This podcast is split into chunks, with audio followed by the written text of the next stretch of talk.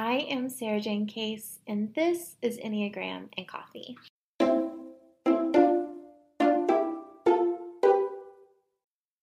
Hello, everyone. Welcome back to the podcast. Today, we are talking with Amy Smith of The Joy Junkie. Amy is a podcaster and coach helping people to overcome people pleasing, perfectionism, and guilt ridden motivation. She's also an Enneagram 4. Amy, welcome to the show. Hey, I'm so excited to hang out. Me too. So, you may not know this, but you might. We start every episode with what I call a rosebud and thorn yeah. which is something that's good for you right now, something you're looking forward to, and something that kind of stinks.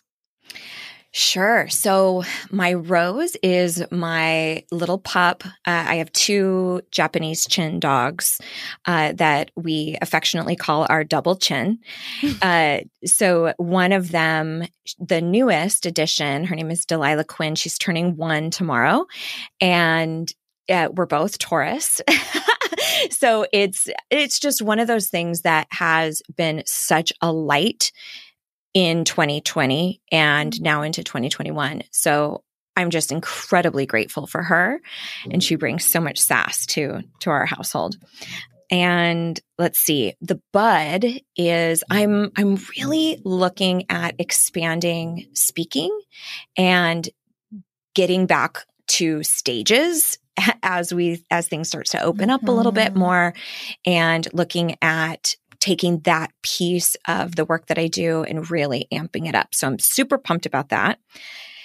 And the thorn, I'd say is is a close is a close connection to the bud and that is the reason or the sort of the impetus behind me wanting to pursue speaking stuff a little bit more is because some of the things in my business that always worked and that were kind of a well-oiled machine are just not working anymore. And so there's some grief around that. And, yeah. um, you know, being a four and being so emo. I'm like, this is the depths of despair. So having having to watch my my tendency to to wallow and embrace that there's some really cool new exciting things on the horizon.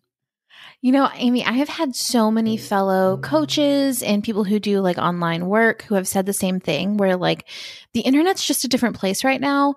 And so the work that we're doing and kind of how we do it is shifting. And it's weird. It's like I'm at least I've talked to at least seven other people who felt this way. Oh well, that makes me feel so much better. yeah, I we're like we're all kind of feeling it. Yes, yes, because it's so easy to compare, and you see the the highlight reel of everyone mm-hmm. else, and you think, "Oh gosh, everybody else is figuring it out, but maybe I'm not." And mm-hmm. as as confident and as self loving as I am, my big trigger is in the area of my business, so. I have to mm-hmm. kind of keep tabs on that so that I don't go down a spiral. I I actually love that you say that because we've been talking about, like, as this podcast comes out, we're talking about the levels of health. And we talk about how, like, our type can, and when we say levels of health, it's not like I'm like so healthy and like expanded, but it's more so like, am I in presence or am I away from presence? And different things can trigger that. And I think with the Enneagram, it can be circumstantial right? Like I have like a really happy relationship to work and my type I'm very present in my work life and relationships can be super triggering for me. Um and so it's interesting to think about how our type kind of can show up a little bit in in different areas. It's it's really curious. Uh, I I know that you're a huge advocate for Integrative9, and I was mm-hmm. able to get sort of my diagnosis from them. And it, when when I was looking at sort of my overall strain level, I felt this was so applicable because my vocational strain is is really low, but the psychological strain is at a medium. Mm. So I'm seeing that it's not necessarily that that there's a bunch of shit that's wrong in my business or that it's floundering. It's what I make up about it. Mm-hmm. It's the mm-hmm. psychological piece of comparison to others or uh, getting in my own way or fear of taking leaps, you know, wanting to be super calculated. Mm-hmm. And so it's curious how that, that really is quite accurate. Yeah, I mean, I think that's it, isn't it? It's like what we tell ourselves about what we're supposed to be doing or like how the world is that like actually maybe isn't the whole story, but like for some reason we've all picked like these nine weird ways, like these very specific ways that we've been like, no, this is the story I'm going to keep telling myself about what I have to be or or how things are. That's right. That's right. Mm. And, you know, I think something that's really important to underline about that is we don't do that. We don't deliberately choose things like people pleasing or a tight grip on perfectionism, like a one, or we don't choose those behavioral patterns for the fuck of it. We choose them because they are a way in which we can stay safe. And, and we we need that, right? So perhaps you grew up in a situation where if you did not go along to get along, then that might may have very realistically meant abuse. So mm. learning how to cower, learning how to shapeshift, learning how to put up walls or facades or guard your emotions may have been exactly what you needed to survive a situation. So I think sometimes the areas that we have of struggle, we have to recognize perhaps I adopted that behavioral pattern to stay safe. And now that it's no longer serving me and I recognize that I'm not in impending danger, I can start to make a different decision. Mm-hmm. That reminds me of something I read on your website about how you were like, I was just done with like guilt ridden motivation, like trying to like guilt yourself into doing the things you wanted to do. Right. Um, I'm, I may have butchered the language there, but yeah, like that energy of, we do like blame ourselves so much, like that releasing of like, whoa, I did this to protect myself. I don't have to do that anymore can be applied to so many different areas, including how we motivate ourselves. That's right. That's right. So, you know, for myself, I grew up, I grew up in a very, very conservative, born again evangelical family. And my father had a master's in divinity and a doctorate in ministry. So he was definitely not fucking around and was very serious about it. And so what came along with that was a lot of motivation through guilt and fear and also shame. So a lot of the work that I do in this world is around a core belief system of believing that you are enough, believing that you are worthy, that you are valuable. And if you don't believe that, it typically comes with the emotion of shame. And shame is the feeling of I'm innately wrong for who I am. Mm-hmm. And for for many people who grew up in very dogmatic religion, and I know you've had like some mm-hmm. cult survivors and stuff on the show, you wrestle with this notion of being enough, being valuable, and working through that shame can be incredibly challenging. So it, it kind of came to a head for me in 07. And uh, for, for a bit of context, my two younger siblings always got in trouble with the law, did, had done some jail time, had gotten into drugs, uh, didn't care much for school. And I was the direct opposite. I had started working since I was 14. I had put myself through college. I got married young and moved out of the house and wasn't reliant on my on my parents in any way. And so so keep that as a little bit of context as I tell you this story. So mm-hmm. In 07 my father passed uh, passed away. And so the day of his service, I, at the time, had a background, well, I still do, a background in makeup artistry and knew how to perform mortuary makeup. So I mm-hmm. felt very, you know where this is going. I yeah. felt very convicted that I was going to do my father's makeup for his funeral. Mm. Dead dad makeup. And because I, I just felt like it would be such an asshole move to be like, oh, dad, get your own makeup artist when I had when I had a full skill set to do it. Although I know everybody would have been understanding. So Yeah. So I do that and I speak to a crowd of hundreds there for his service. And not to mention dealing with a lot of the dogma that I had broken away from. And mm-hmm. So it was quite the taxing day. And I'm feeling like I'm winning at daughter for sure. Mm-hmm. We get back home to my mom's house and she finds it the most opportune time to say, it feels as though your father and I have failed as parents because the three of you are not, quote, walking with the Lord. Mm. So it was like who I was, all of these elements that made me me mm-hmm. were irrelevant and did not matter unless I subscribed to the religion I was raised in. Mm-hmm. And the only thing I could kind of muster in that moment was to tell her, mm, you probably shouldn't say that to a child. Did you say that? I did. I Amazing. did.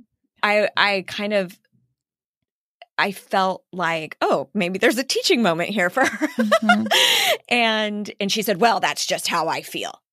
Mm. And I realized in that moment, Sarajane, I really think that was the impetus behind a lot of the work that I do now. Because the realization that I had was, okay, I don't think it's always an ultimatum of either I make you happy or I make me happy. But sure as shit, if it does come down to that and I have to make that decision, I'm done choosing everybody else. I'm going to mm-hmm. choose me.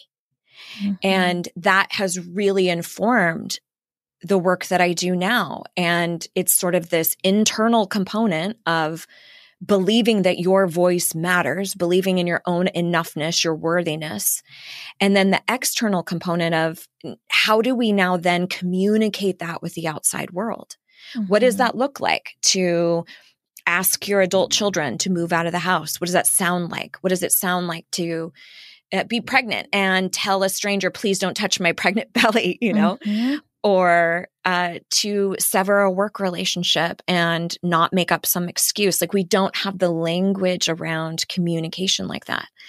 So, although that was unbelievably trying, it, it, you know, you can look back and see, wow, our breakthroughs really do come from some of the the most taxing breakdowns. Yeah, I mean, I it's amazing to me that you took this moment and made it this beautiful thing that it you know what i mean? I think that that's a a hard thing to do.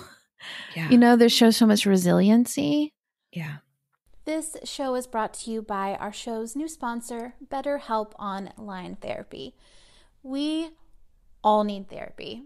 I know we talk about it all the time over here the importance of doing the work, taking care of ourselves, listening to our hearts and our bodies, and doing what we need to move forward in our lives in a healthy, happy way. And oftentimes, the way that we do that is through therapy. And the really cool thing is that therapy actually works, right? There's sometimes also this misunderstanding about what therapy is. It can be whatever you want it to be. It doesn't have to be sitting around talking about your feelings, or that's exactly what it can be. It's all up to you. For me, at times, therapy has been a place that I go with my partner to talk about things that we need to work on. Other times, it's, you know, me talking and just needing support. And different times, we are setting intentional goals or working through trauma. Therapy is so unique. And the thing that I have personally loved about BetterHelp is the opportunity to do it from anywhere. I don't know about you, but when you have a busy schedule, it can be really hard to keep your therapy appointments. And so, having a therapist who you can call or text all online and not have to coordinate both of your busy schedules to be able to get the support that you need is incredible. BetterHelp is customized online therapy that offers video, phone, and even live chat sessions with your therapist, so you don't have to see anyone on camera if you don't want to. It's much more affordable than in person therapy, and you can start communicating with your therapist in under 48 hours. Join the millions of people who are seeing what therapy is really about. It's always a good time to invest in yourself because you are your greatest asset. This podcast is sponsored by BetterHelp, and Enneagram and Coffee listeners get 10% off their first month at betterhelp.com slash egram. That's B-E-T-T-E-R-H-E-L-P dot com slash egram. Thank you, BetterHelp, for supporting the podcast. I was just going to say thank you. Thank you for mm-hmm. that. For those at home who are like, I don't know if I'm I can be that resilient. I don't know if I can do this without feeling like a turd. like I'm ruining everyone else's lives. Like how do we choose ourselves and I think your tagline is like without feeling like a dick. Yes. Like how do we do both? So I think one of the things that is disproportionate to women in particular, those who identify as women, uh, and also even greater for those who identify as any marginalized grouping of people or identity. So, you know, queer folks or um, persons of color, those with disabilities. If you if you are in any of those identities, we're constantly told that we need to make other people okay. We need to caretake for their emotions. We need to dim ourselves and twist and contort so that we hold that responsibility for everyone else's feelings and emotions. And that is a wild, outright lie. Mm-hmm. We cannot control how anybody else feels. Now, we're still very much responsible for our impact. We're responsible for who we are being, how we are showing up in this world. But if your motivation is from a place of, I want to show up in the most powerful way possible. I'm going to show up with grace. I'm going to show up with kindness. Then you're good. Your side of the road is clean. We can't make sure that everybody else is is happy. So I think to answer your question, one of the things that we must start to work on is emotional intelligence and emotional resilience. And that's going to vary depending on your type of how comfortable that is. Obviously, as a four, I'm like, let's jump in. um, but I think that's also something that's bred out of us, right? At the very, at, at early, early age, we learn that mm-hmm. being emotional is weak. And in order to be, to make it in a man's world, you have to be a bitch, you know, and you have mm-hmm. to be domineering and, and I like to look at it as no, you can be assertive and you can absolutely do that with the utmost grace and kindness. So I think learning to be uncomfortable when somebody's not happy with you without mm-hmm. that gut urge to rectify it. I've got to make them like me again. I've got to make that, I've got to smooth it over. And what you're doing is you're taking all of the responsibility on your shoulders. Mm-hmm. Instead of recognizing, okay, what am I responsible for? What are they responsible for? And allowing yourself to sit in those uncomfortable moments. Because I do see a lot of people who will start to speak up for themselves or they will start to establish a boundary. And then the minute they get pushback, they take it all back because mm-hmm. they can't be with that uncomfortable emotion. So part of it is learning to be okay and sinking into it and sitting with it when somebody else is not happy with you. And just like anything else that we do, the more the more we allow that, the more comfortable we can become being uncomfortable. Mm-hmm. Um, but I, I also need to say that it was not overnight. This was many, many years in the making, a lot of missteps. I made so much mess, um, particularly with my mom, because I, once that happened, sort of the floodgates opened and I wanted to fight about everything. And I, I became mm-hmm. very combative and adversarial. And so everything that we talked about, I would get real heated and real upset. And it, I realized that it was in my delivery. My delivery was what I need to needed to apologize for, not how I felt, not the content.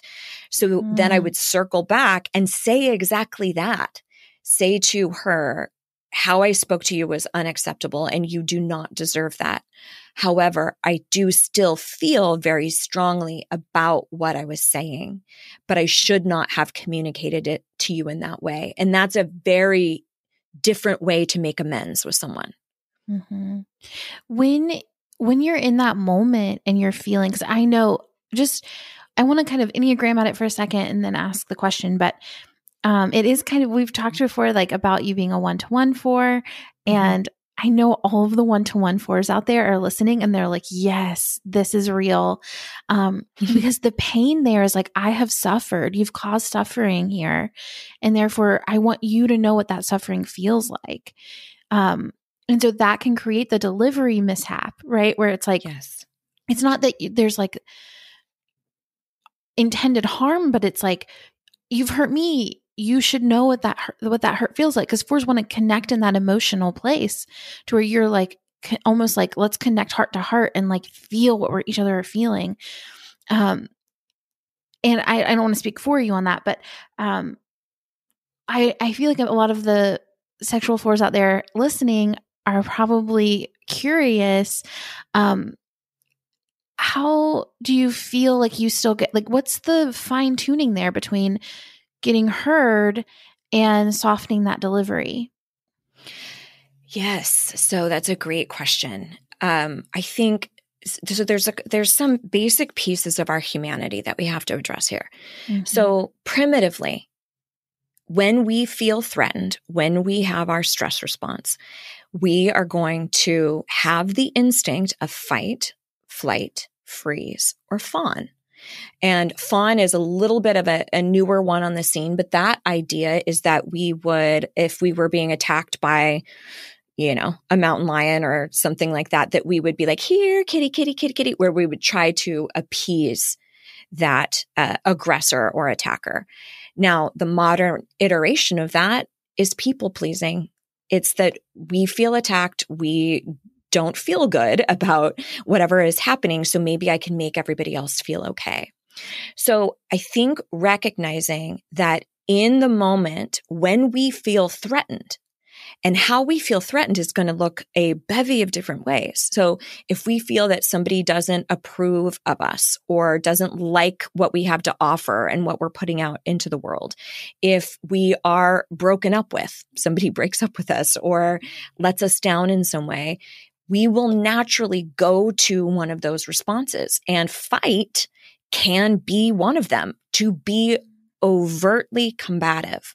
So I think recognizing, first of all, to give yourself immense compassion that if you tend towards the fight response, mm-hmm. know that about yourself, right? Know that your instinct is to protect yourself through aggression.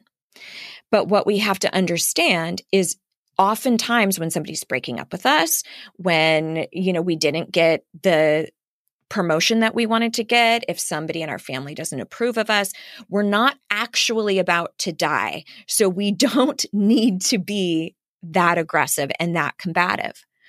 And learning how to stop recognizing, okay, I feel incredibly rejected or uh, acknowledging the emotional framework of whatever it is that you're feeling, noticing and naming it. And then and then choosing to respond after that. Because what we don't realize is that we feel so justified and vindicated in in being aggressive because we're like you fucking deserve it right mm-hmm. like we feel like that's what's being called for based off of how emotionally upset we are and when we communicate that way we cannot be heard. Nobody on the receiving end says, Oh, you know what? That's a really good point. I'm going to change that right away. Oh, I'm going to get, I'm going to work on that. I can't wait. No, nobody does that. So, what I think about a lot is Am I communicating in a way where I can actually be heard. How would I respond to me if I was on the receiving end of me? Would I be listening? Would I be paying attention? Not if I'm like a bat out of hell. No. Mm-hmm. But if we use that emotional vulnerability, which is a fucking superpower, mm-hmm. and we mm-hmm. come to a conversation and say, Hey, I really messed up or there's some stuff that's really been on my mind and I haven't shared it with you. And that is completely my bad that I'm generating this resentment and you would have no idea. You deserve for me to have, for, to know what's, what's been going on. And for that, I just want to apologize mm. and then genuinely ask for what you need. What I would really love is for you to just hear me out as I share with you how I'm feeling but um, so there's a couple of things in there, right? Recognizing your instinct is always to, when you feel threatened, I tend to go to, into fight mode. I think recognizing taking a step back out of there, right? Not immediately engaging. And, and then also, I think it's, uh, really important to recognize that, um, the other person is going to be highly responsive to your energy. Like energy attracts like energy. We know that. So if you show up vulnerable, you're far more likely to elicit vulnerability from them. It's not guaranteed, but if you go into a conversation like, we need to talk, you are far more likely to elicit either equal combativeness or flee, right? Like, or they're just mm-hmm. going to leave. They don't, I'm out of here. Mm-hmm. So I think the, again, just like everything with Enneagram, it's the more that you understand about who you are and how you tend to communicate, you can start working with that.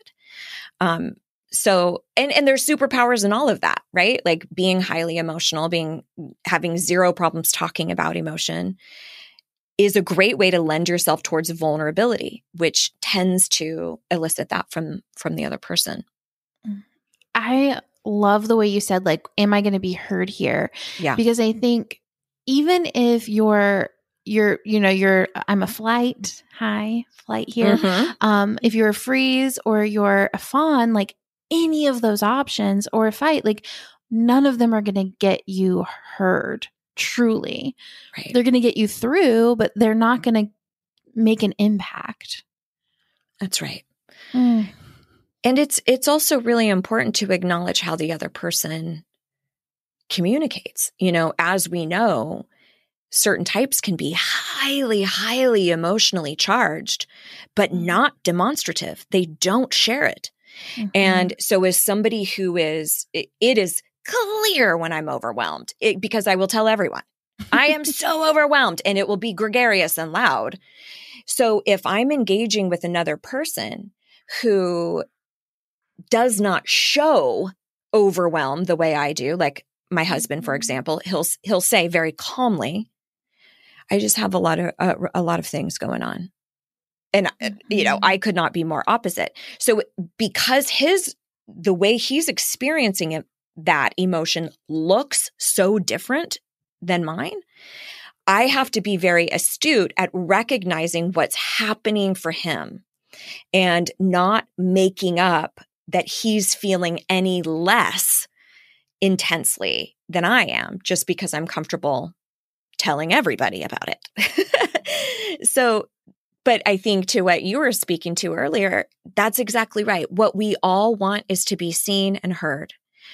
That's the issue in our politics, right? It's we have this fear, we have this issue, and we just want people to hear us and to recognize us. But when we are speaking constantly from this place of vitriol or passive aggressiveness or these biting acerbic remarks, mm-hmm. we cannot be heard. We can't hear each other. In fact, we know that humans will not make change unless they feel understood. Mm-hmm. So if you are yelling and screaming at your partner or your kids and they feel so un- misunderstood or not um, seen, mm-hmm. they will not make genuine change. So, keeping all of that stuff in mind, it's like, how can I show up in a way that is so much more likely to have a productive conversation. And the, the other thing to mention too, and this could be a, a great challenge for everyone out there who tends to be a little bit more of the aggressor. And I know there's a handful of types that that are mm-hmm. that are a little more demonstrative and here's how it's going to be. And is to look at anger is a secondary emotion, meaning that it's sort of a, a cloak for a primary emotion underneath that. So when we are angry and it's manifesting in that way as being really biting or kind of attacking, underneath all of that is a different primary emotion like shame, guilt, overwhelm, rage, feeling dismissed, feeling uh, sadness, any number of things uh, that we are feeling that we use sort of this uh, armor of anger. So mm-hmm. if you if you tend towards that, you can kind of look at how you communicate, look at what's going on. Perfect example is uh, a couple where someone in the household is not pulling their weight at all. And it's so easy to yell and scream about, oh, you didn't do the dishes or you never help out around here. That's the surface issue. That's what it's easy to to discuss. But the root issue, what's really under that anger is a feeling of disrespect or a lack of connection. There's some other deeper emotion that needs to be rectified, not just a, a chores planner about who's going to do what in the house. It's about mm-hmm. what that thing you're angry about actually means to you, what that says to you. Mm-hmm. Yeah, like it's almost like what's the message this is sending me? Yes. And mm, I know that there are people out there who are um, on this journey to overcoming people pleasing. And I get this DM all the time. And it's, but what if they don't like it? Like, what if I set a boundary and they, it, people don't set, follow that boundary, but also if people just don't get it? Yeah. So this is again where it comes back to emotional acuity and mm-hmm. intelligence. We're taught that if we get a negative re- emotion or reaction from somebody, we need to just do anything to make it okay. So part of the process of establishing a boundary or speaking up for yourself is re- is standing in that even though people don't like it. Now, what's important to understand about that is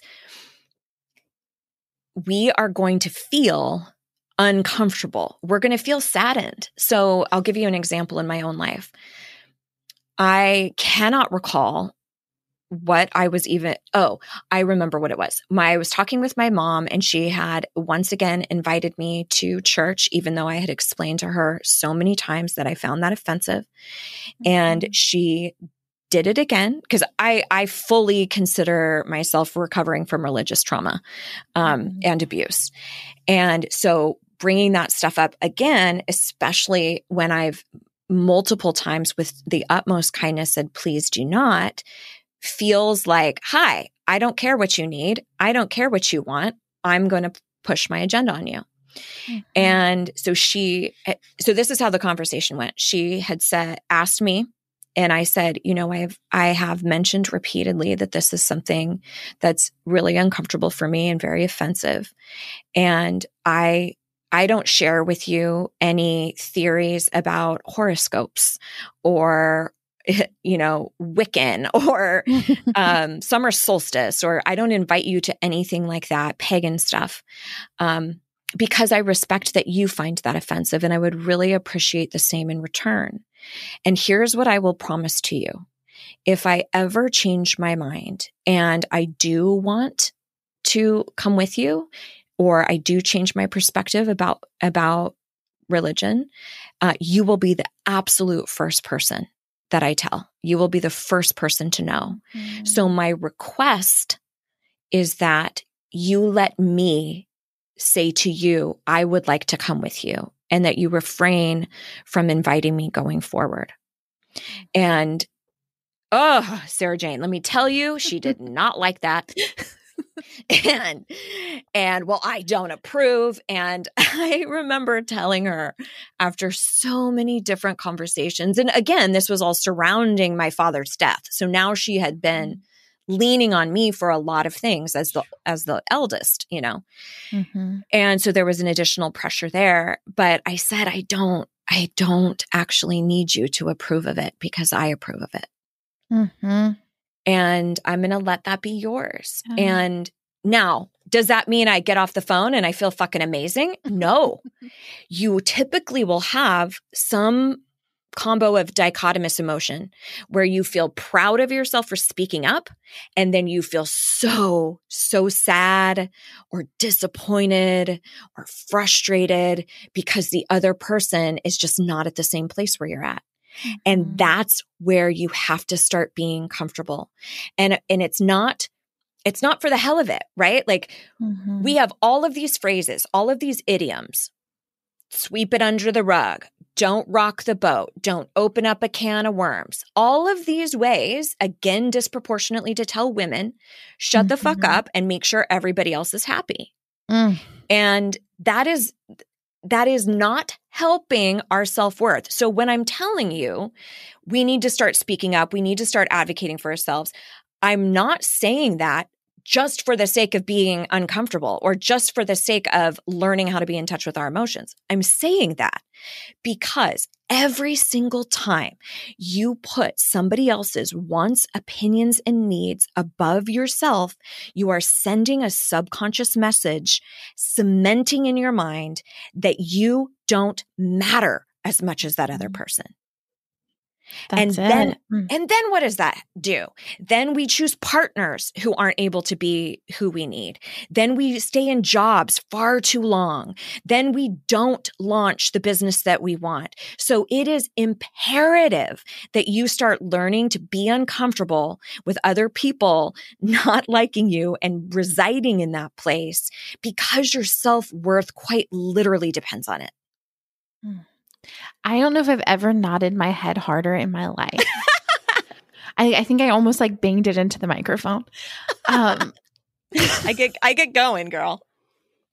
Yeah, it's good. I mean, like that's it. Like people, we're so like people are so afraid of being selfish because we've been mind washed, brainwashed, mind yeah. washed, brainwashed into thinking like, oh yeah, you shouldn't put your needs before your own. You should be consciously, you know, don't trust yourself, don't feel safe, don't feel comfortable putting relationships at risk, even if those relationships are hurtful to you, because we like you small. That's right. That's right. Mm.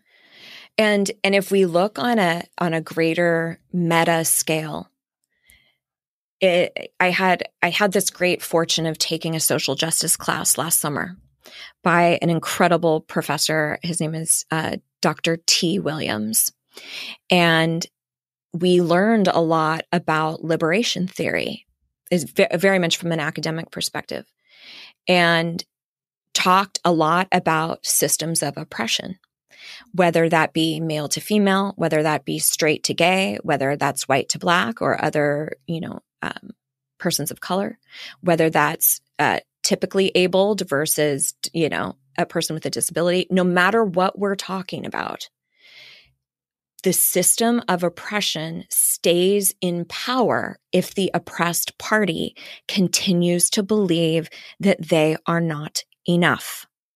So mm-hmm. I think about that all the time. And I think about how me loving myself, me believing that I am enough, me believing that I am worthy is a fierce act of resistance. Mm-hmm.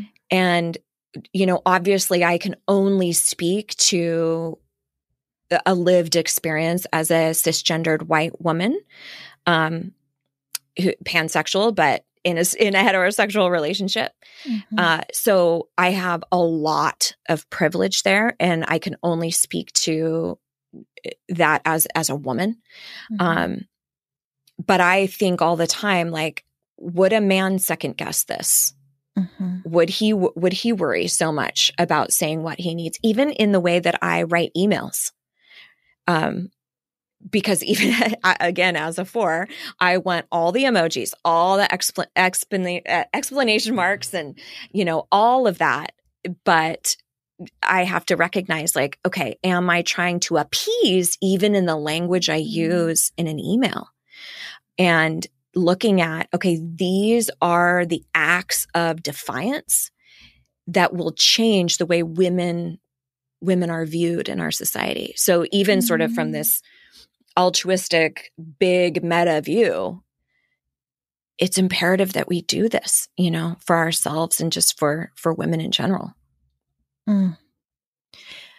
I think that's I think that's where we close. I mean, that is just it. Oh. Oh, do you have anything still lingering that you're like, I want to make sure this gets said um, before we move into rapid fire questions? No, I think I'm good. Okay. I I am so excited to get into rapid fire questions with you because um I know I think it's going to be fun. Yeah. Are you ready? Okay.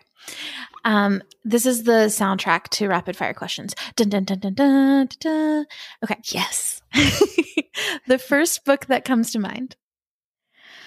Uh You Are Your Best Thing just recently released, edited by Tarana Burke and Brene Brown. Oh, I've been, that's on my list. It's incredible. It's a series of essays. Um, and obviously compiled by the two of them. And mm-hmm. it's such a testament to uh, uh, vulnerability and how vulnerability and connection and all of that is very different for different uh, types of identities. Mm. A favorite song? Uh, that I would be good by Alanis Morissette. And mm. it, it, it, in essence, it's about I'm enough. I'm enough whether people like me. I'm enough whether I gain weight. I'm enough if I can't ever create again. And uh, I just, I find that to be such a testament to our own intrinsic value. Mm. Something you wish people knew about you? You know, I feel like everyone knows everything. I'm such an open book about stuff. Um, you mm-hmm. know, I, I guess one thing is people typically tend to assume that I'm extremely uh, adventurous and spontaneous. And I'm not. I'm incredibly calculated and risk averse. and so I do wish sometimes that that people just because I love all the flowy outfits and the, you know, Lilith Fair style that mm-hmm. I I'm not I'm not very much a free spirit. I'm a very I calculated spirit. um on your dream day, what are you doing? Oh, so I wake up late uh, with my eh, so my husband usually w- wakes up earlier than I, and then he brings my two dogs up to wake me up, and I love that. So that would be happening. I would have tea with honey, and then we would go for an amazing breakfast at one of our favorite spots out here in Charlotte. And then we would probably spend the day nesting, like looking for home goods, looking for mm. plants. We have probably like 60 plants. We we need more plants like we need a bullet in the head, but we love love love doing that. So we we would be, definitely do that, maybe have some nice brunch because we'd be shopping all day and then come home and repot the plants, maybe make a nice drink and open up the doors to our our patio area and spend time cultivating our garden and our plants and drinking and and then probably come in and order food. So you notice that all the food was mm-hmm. was prepared by somebody else uh, then probably order food and watch uh, watch this is us. We're we're late to the game but we're yeah. working our way through this is us. Oh i love that. I would do that day with you too if you ever want. I just did this day for my birthday. oh, I love that. That is a good birthday. It was sublime. It was absolutely sublime. Okay, your final meal, what are you eating? Okay, so I moved to North Carolina uh, about three and a half years ago, and I have yet to find a garden burger as incredible as th- this small little hole in the wall place in Orange County, California called John's Place. And so much so, Sarajane, that I asked them for their recipe before I left, before I moved. I was like, "What is this sauce? Can I get this sauce? And then what what patties are you using?" And they they really couldn't give me much information. I was so bummed. So, it would definitely be that burger and fries with mm-hmm. some ranch. Um yeah, for sure. Um and any I like to ask for like a food for thought. So something that people mm. can leave and just think about today. Yeah. So there's an incredible quote from a woman named Irma Kurtz. And it says, Givers have to set limits because takers rarely do. Mm.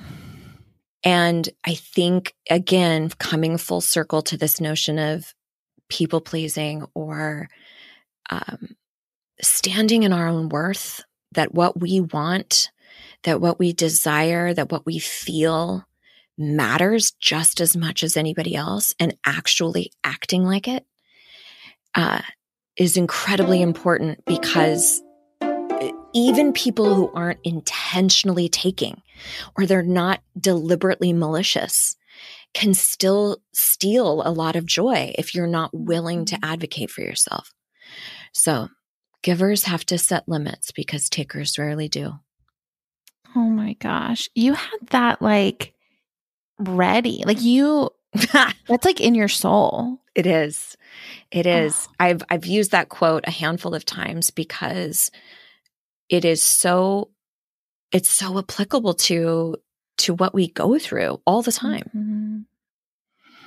Yeah. Amy, I I know there are people who are listening to this and they're like, I need more of this person in my life. Um, where if they're like, I am your, I am your person, you are here for me, I need you, where can, where should they go first? Yeah. So I, my corner of the internet is over at thejoyjunkie.com and junkie is J U N K I E.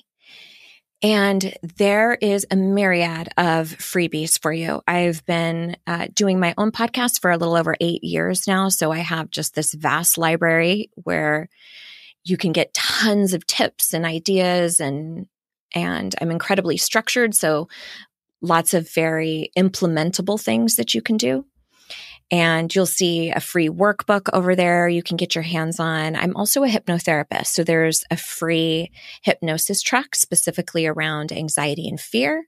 Mm-hmm. and a free workshop all sorts of good stuff but the hub every everything that you need is over at thejoyjunkie.com and i'm probably the most active on insta as far as social media goes and uh, but pretty much everywhere you can find me under the handle at the joy junkie it was an absolute joy to have you today. Thank you for doing this and taking the time out to share with us.